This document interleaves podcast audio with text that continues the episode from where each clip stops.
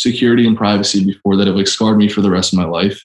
Yes. About it, but you know, like it, it was handled by law and um, Mm. scary, really, really scary shit. And uh, and that's like also traumatized me into not really wanting to share a lot of my life. Um, but then the other people that were supporting me, I couldn't tell that to. Um, and I can't say much more than I am right now. Sure.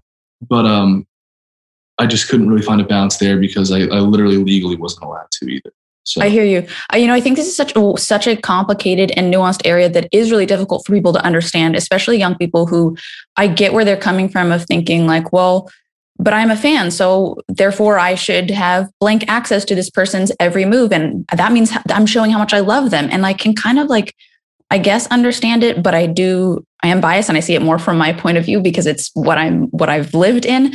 Um, and I guess I feel like my experience was different from yours in the sense that it wasn't uh, that I really started to like resent fame and resent um and resent the people who would approach me for because it I was on a kids show and I felt really ashamed about that and you know I had really intense eating disorders and my character was known for eating food. So people would would literally just shout. Like also I feel like the reactions there were some people who were incredibly nice and gracious and lovely plenty of them but there were also plenty of people who would you know just grab my arm really intensely you know aggressive mom types who just kind of grab the arm, get the picture with their kid, and um, and I felt like I don't know. It, I did feel like oh, well, every time I leave the house, everybody feels like they deserve a piece of me, and I just want to get a coffee. Like I just want to have some time with my. You know, I, I remember one time when I was pushing my mom's wheelchair in Disneyland, my literally bald mom's wheelchair, and just hordes of people just like, please take a picture, like screaming.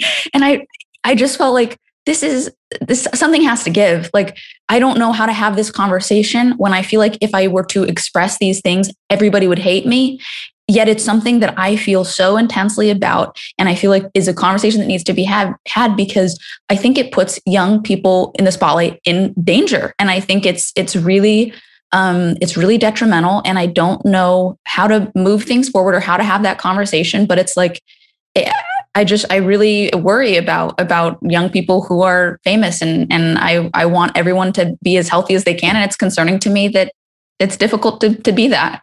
Likewise, yeah, I, I I really fear for young people on social media because, especially those who have larger platforms, because there's you know everything that's going on with cancel culture nowadays. Where oh, just froze. Sorry, can you hear me?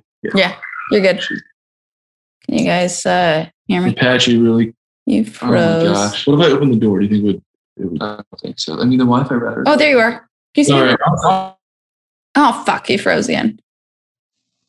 Honestly fear for younger people on social media who are in the spotlight because with cancel culture uh, and everything being so rampant right now, there's obviously very little room to be human that's left. It's like if you mess up and, and do one little thing in your adolescence, then your entire life is a write off. And I feel like, especially like, when I just know how much I associated my self worth with what the internet thought about me growing up, and Mm, I could only imagine if cancel culture was as predominant as it is now back then, if, if people were trying to cancel me and tell me that I was this type of person because I made this one mistake, I would probably be convinced that the rest of my life was like a write off and I was a terrible human. So I just, I fear that these, these little mess ups in people's lives are, they're going to define themselves by them. And I, I mm-hmm. just, I feel terrible. And a lot of times it's it's unreasonable. Like I've been seeing so many headlines of, of young TikTokers like getting shamed for certain things that they're, they've done, and it's just it's just so unreasonable. It's like mm. they're not doing anything different than every other seventeen year old out there right now. And I'm sure everybody who's writing these articles knows that they've done the same things in their lives too. Mhm. It's like,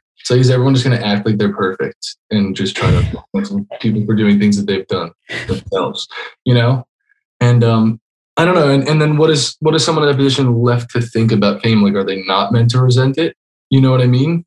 Like it's it's hard. I, I, I was walking down the street with my friend exploring a new city, and Yeah. someone came up to me and grabbed me by both of my shoulders and screamed like ah and screamed in my face. And I I didn't really appreciate the encounter, so I like Yeah. continued to walk, and I was also like like I had to I was getting picked up by a car with like the group that I was with. Yeah. Um, I had to get to this place in a certain time, and um, I continued to walk. I said hello, and I just continued to walk. And then they were like, "Are you fucking kidding me? You're not going to stop? Wow, you, you're such an asshole." And